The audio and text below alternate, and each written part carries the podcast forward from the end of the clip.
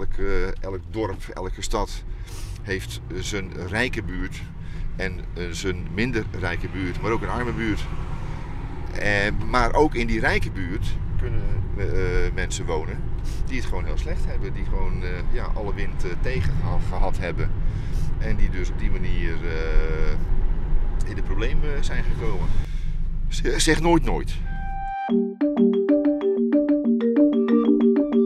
Je luistert naar de Geen Rode Cent podcast. Een podcast over armoede in Leiden. Je hoorde net de stem van Hans Reinders. Hij is klantencoördinator bij de Voedselbank. Wat is Hans aan het doen? Voor mensen die niet zelf een pakket kunnen ophalen, heeft de Voedselbank een bezorgdienst. En we zijn onderweg naar een adres in Merenwijk. Ja mevrouw, voedselbank.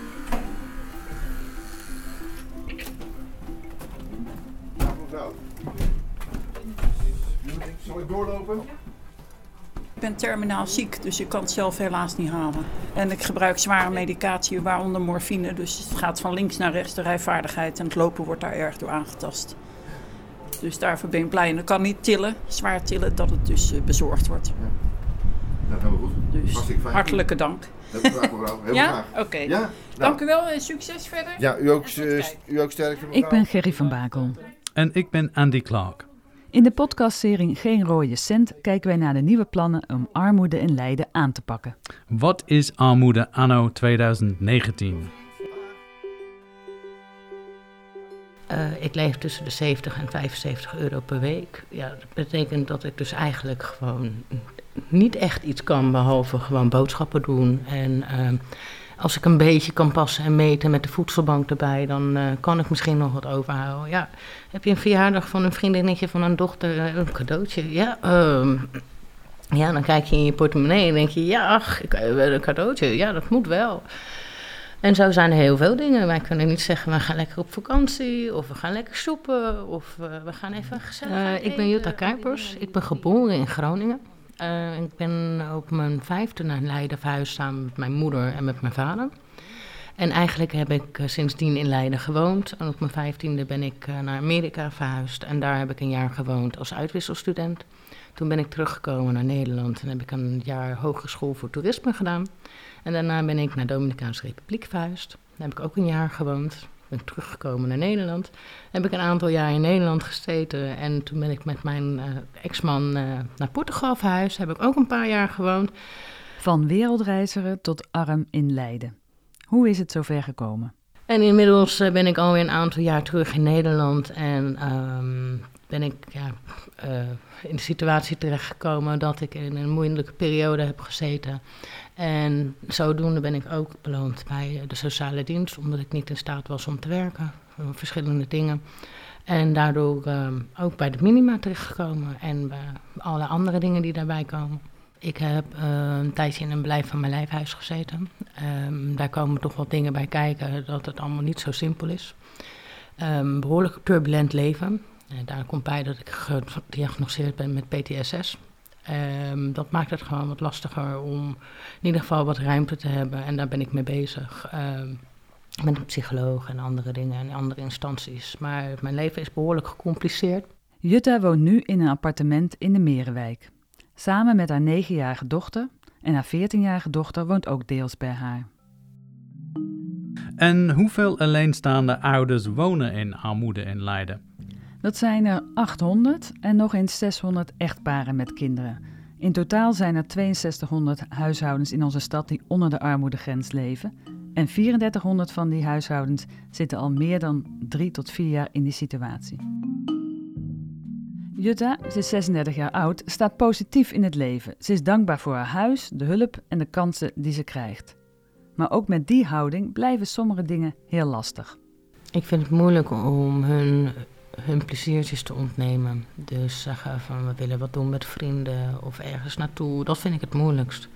Ehm, mijn jongste dochter is nog niet zo van de merkkleding, maar mijn oudste dochter wel. Ehm, ja, dat zijn ook moeilijke dingen. Ja, we gaan naar de zee, man. Nee, prima. Ja, maar geen Nike Air Max of eh dure Gucci of andere dingen. Sorry.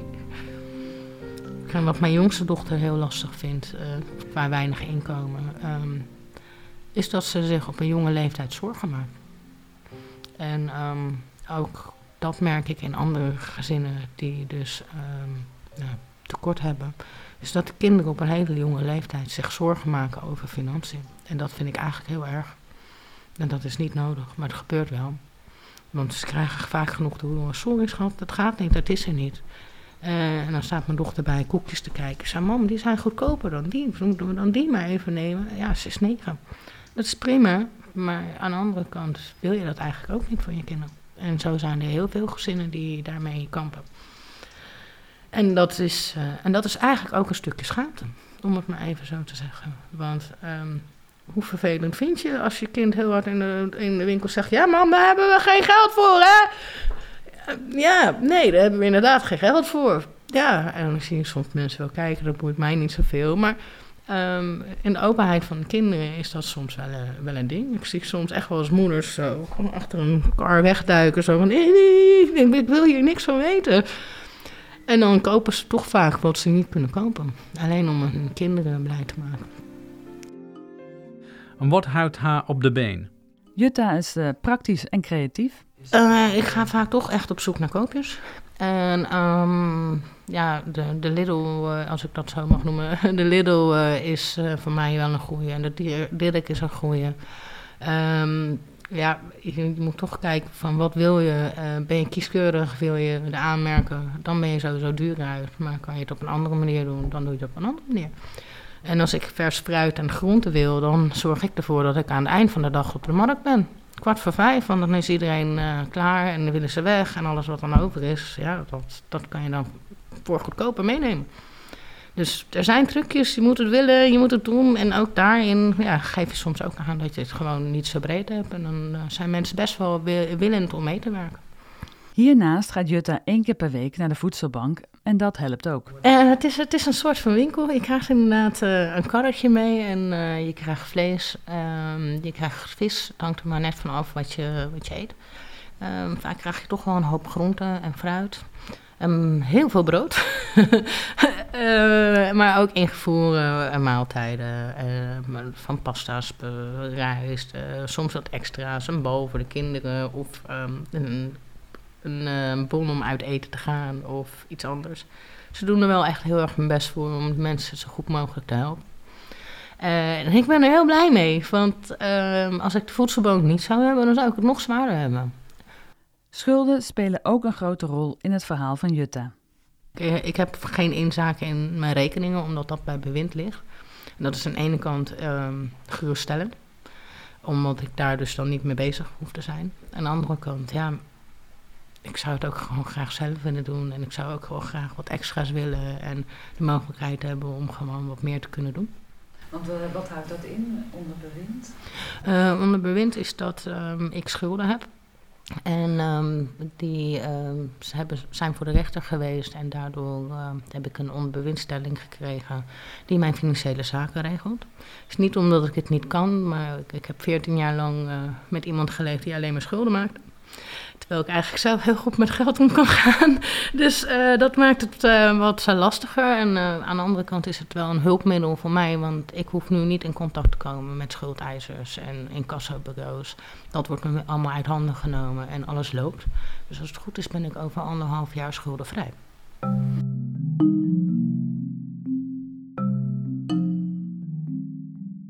Elise is ook een alleenstaande moeder. Zij heeft een dochter van zeven en een zoon van vijf. Nou, mijn situatie is, ik ben uh, gescheiden. Uh, vier jaar geleden. En ja, ik heb in Spanje gewoond. Uh, ja, toen kwam ik naar Nederland en ik stond ik er alleen voor met mijn kinderen. En ik had al schulden voordat ik in Spanje, ja, zo is het eigenlijk een beetje gekomen. Dus je hebt dan heel weinig geld al. Hoeveel had je? Ik heb 70 euro voor heel gezin. En hoeveel kinderen? Hoeveel, wat is je gezin? twee uh, kinderen. Ik, mijn dochtertje is zeven en mijn zoontje die is pas vijf. En 70 euro per week? Ja. Hoe gaat dat dan?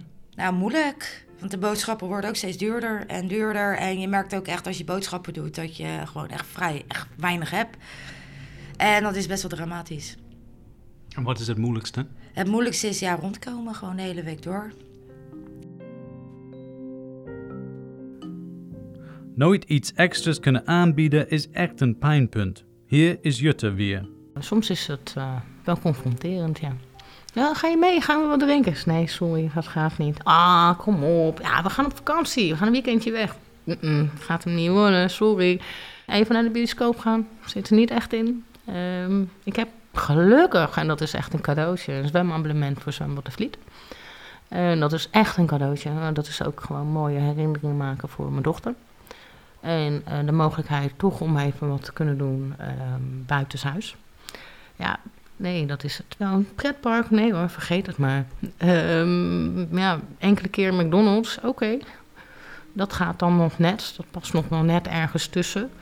Maar nee, dat soort luxes zijn er allemaal niet. Nou, ze vragen wel eens, joh, mama, kijk, die LOL, weet je, ze is gek van die LOL-poppetjes en balletjes. Ze zegt, ja, die wil ik graag hebben, dit, dat. Ik zeg, ja. Ze zegt altijd, ja, sorry schat, dat kan ik je gewoon niet bieden. Ze, ze, maar dan zegt ze ook, ja, mama heeft weinig centjes. Ze zegt, ja, dat klopt. Je hoort steeds over schulden. Hoe vaak komt dit voor bij mensen die in armoede leven? Heel vaak. Volgens de wethouder Marleen Dame is schuld in meer dan de helft van alle huishoudens die in armoede leven een belangrijke factor. Jutte probeert het goede voorbeeld te geven aan haar kinderen. Ja, Jutta wil haar dochters al vroeg leren om goed met geld om te gaan. Ik geef ze liever het voorbeeld mee dat wat, wat er is om te betalen, dat ze dat betalen, dat ze er rekening mee houden. Ik heb simpel gezegd voor mijn jongste dochter, en dat deed ik ook met mijn oudste dochter, maar mijn jongste dochter um, heeft één taak, dat is een baantje. Dus een, noemen we een heitje voor karweitje, zoals we dat vroeger zeiden. Um, die moet vuilniszakken weggooien en dan krijgt ze per vuilniszak krijgt ze 20 cent. En aan het eind van de maand denk je, oh, we hebben best een hoop vuilniszakken. dat tikt best wel aan. Dus het is voor haar een bewustwording hoe je met geld omgaat en dat je er ook voor moet werken. Uh, en dat geef ik haar mee, omdat ik dat gewoon belangrijk vind. Ja, we hebben het natuurlijk over armoede in Leiden, maar als je vraagt aan Jutta of ze zich arm voelt, dan zegt zij het volgende. Nee, want ik, ja, ik heb alles. Kijk om je heen. Ik mis niks. Um, uh, ik heb mijn gezondheid. Ik heb mijn kinderen. Ik heb mijn familie. Um, um, in die zin heb ik alles. Het is niet dat ik de luxus heb, want daar draait de wereld ook om, luxus. Uh, en dat is een besef voor mij. Kijk, ik heb in een Dominicaanse Republiek in een houten huisje met een golfplaten dakje gewoond, met bijna geen geld. En um, dan heb je geen elektriciteit, dan heb je helemaal niks. Dus dat is armoede. En dan ben ik behoorlijk rijk nu. Um, dat is wel een. Ik, denk dat andere mensen dat anders zullen benoemen. Maar dat is mijn eigen wereldwijsheid, om het maar even zo te zeggen. Dat ik tevreden ben met wat ik heb. En dat ik dankbaar ben met wat ik heb. En dankbaar ben voor de instanties. En dankbaar ben voor hoe de dingen lopen. Het is turbulent. Heel veel turbulentie. Maar ik ben er dankbaar voor.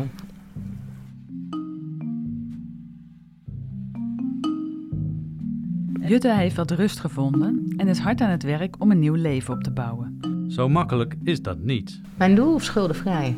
En mijn doel is gewoon uiteindelijk om gewoon mijn eigen inkomen te hebben. En uh, uh, maar gewoon mijn leven op orde te brengen. Uh, want ja, het is mooi dat het systeem bestaat, maar ik ben 36.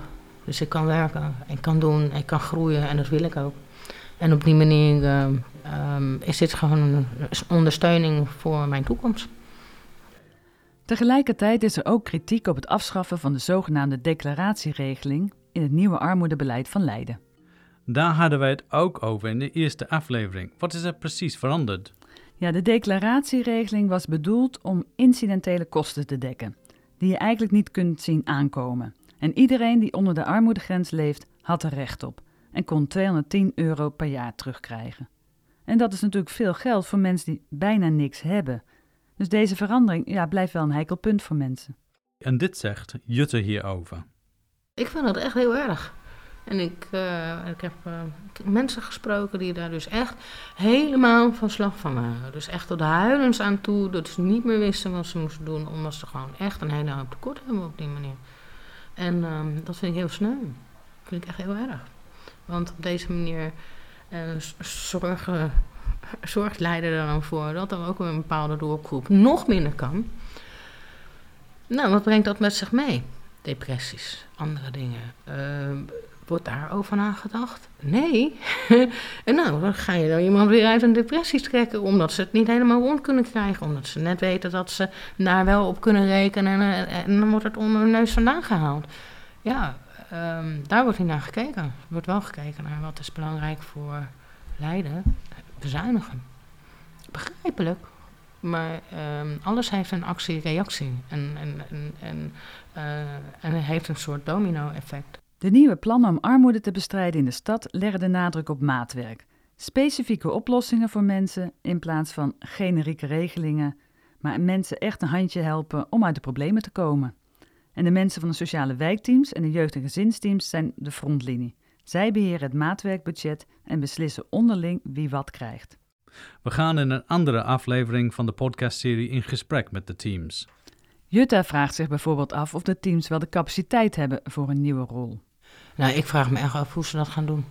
Uh, en dat is niet lullig bedoeld, maar dat vraag ik me echt af. Want als, uh, als je het internet opengooit, is het eerste wat je leest, is dat ze tekort hebben. Uh, en dat ze maar 400, 500 man per wijk aan kunnen. En dan denk ik, ja, waar ligt dat dan aan? ligt het aan de inzet van de mensen van het wijkteam? Of ligt het aan andere dingen? Ja, dat staat er nog niet bij, maar daar ben ik wel heel nieuwsgierig naar. En hoe gaan ze dat dan doen? Dat, daar, daar vraag ik me echt af hoe ze dat gaan doen. In principe is maatwerk bieden een goed idee, vindt ook Jutta. Ik vind het heel goed dat ze mensen toe aanzetten om te gaan werken. Om te gaan kijken wat ze kunnen. De mens is gemaakt om te werken. Niet alleen maar om te zitten. En ik kan me heel goed voorstellen dat um, hoe langer je zo in zo'n situatie zit, hoe moeilijk het is om daar vanuit te komen. En vaak uitzichtloos is. En deze mensen die worden ook sociaal beperkt doordat ze niet werken. Want wat gebeurt er? Um, ze blijven ergens in vastzitten wat, wat hun realiteit is. Uh, maar niet de realiteit is van het dagelijks leven. En als je iemand daar niet uit kan krijgen, ja, dan gaat deze persoon nooit niet aan het werk kunnen. Hoe graag ze dat ook wel ergens willen, maar dat, dat lukt dan niet, omdat het al te lang zo is. En dat is met heel veel gevallen zo. Dus ik vind het goed dat ze daar meer mee bezig zijn. Ik vind dat zouden meer uh, projectgerichte dingen moeten doen voor bepaalde doelgroepen. Dat zou ik, zou ik aanraden. Dus inderdaad om te kijken van wat, waar, waar kunnen we mensen mee helpen om te kunnen groeien. Mensen die niet meedoen in de samenleving lopen risico, volgens Jutta. Iedereen heeft behoefte aan socialisatie in een zekere zin. En um, in, in, eenzaamheid uh, trekken mensen zich ook vaak terug. En um, nou, dat wordt uiteindelijk een soort, toch een soort van ziektebeeld. Omdat je daar niet uitkomt. Dus in depressies terechtkomt en andere dingen. En als je sociaal bezig bent, um, ook al is het maar voor twee, drie uurtjes. Uh, je bent heel eventjes bezig voor anderen en met anderen. En dat helpt. En ik hoop gewoon eigenlijk dat uh, Leiden niet nog meer gaat korten op uh, minima dingen of andere dingen, maar juist uh, iets meer ruimte geeft. In de hoek van Jutte's woonkamer staat een groot vrolijk kunstwerk. Het staat een beetje symbool voor haar levensfase nu. Het, het, het moet heel zonnig zijn. Het moet warm en um, nou ja, een beetje mysterieus ergens wel, maar het, uh, hij is ook nog niet helemaal af. Um, maar er zit absoluut de warmte in. En um, een stukje kleurrijke obstakels, omdat ik gewoon um, dingen graag in het positief zet. We hebben allemaal obstakels. En dan uh, beter wat kleurrijker dan zwart-wit. Je luisterde naar de tweede aflevering van de Geen Rode Cent podcast. Mede mogelijk gemaakt door het Leids Mediafonds. In deze podcastserie kijken we naar armoede in Leiden anno 2019 en de nieuwe plannen van de gemeente om armoede aan te pakken. In de volgende podcast ontmoeten wij mensen die wel werk hebben, maar toch in armoede leven. Hoe kan dat, zou je zeggen? Goeie vraag. Het komt vaker voor dan je denkt.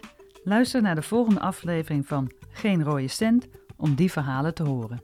Als je een reactie wil geven op de podcast, dan horen we dat graag. Stuur een e-mail naar andy.studioline14.nl of naar gerryvanbakel.gmail.com en Gerry is met een Grieks aan het eind en geen puntjes ertussen. Highlights van de podcastserie worden ook uitgezonden in het programma Nieuws 071 op Sleutelstad FM in Leiden. En op de website sleutelstad.nl kun je de podcastserie terugluisteren en de bijbehorende artikelen lezen. Bedankt voor het luisteren. Bedankt en tot de volgende keer.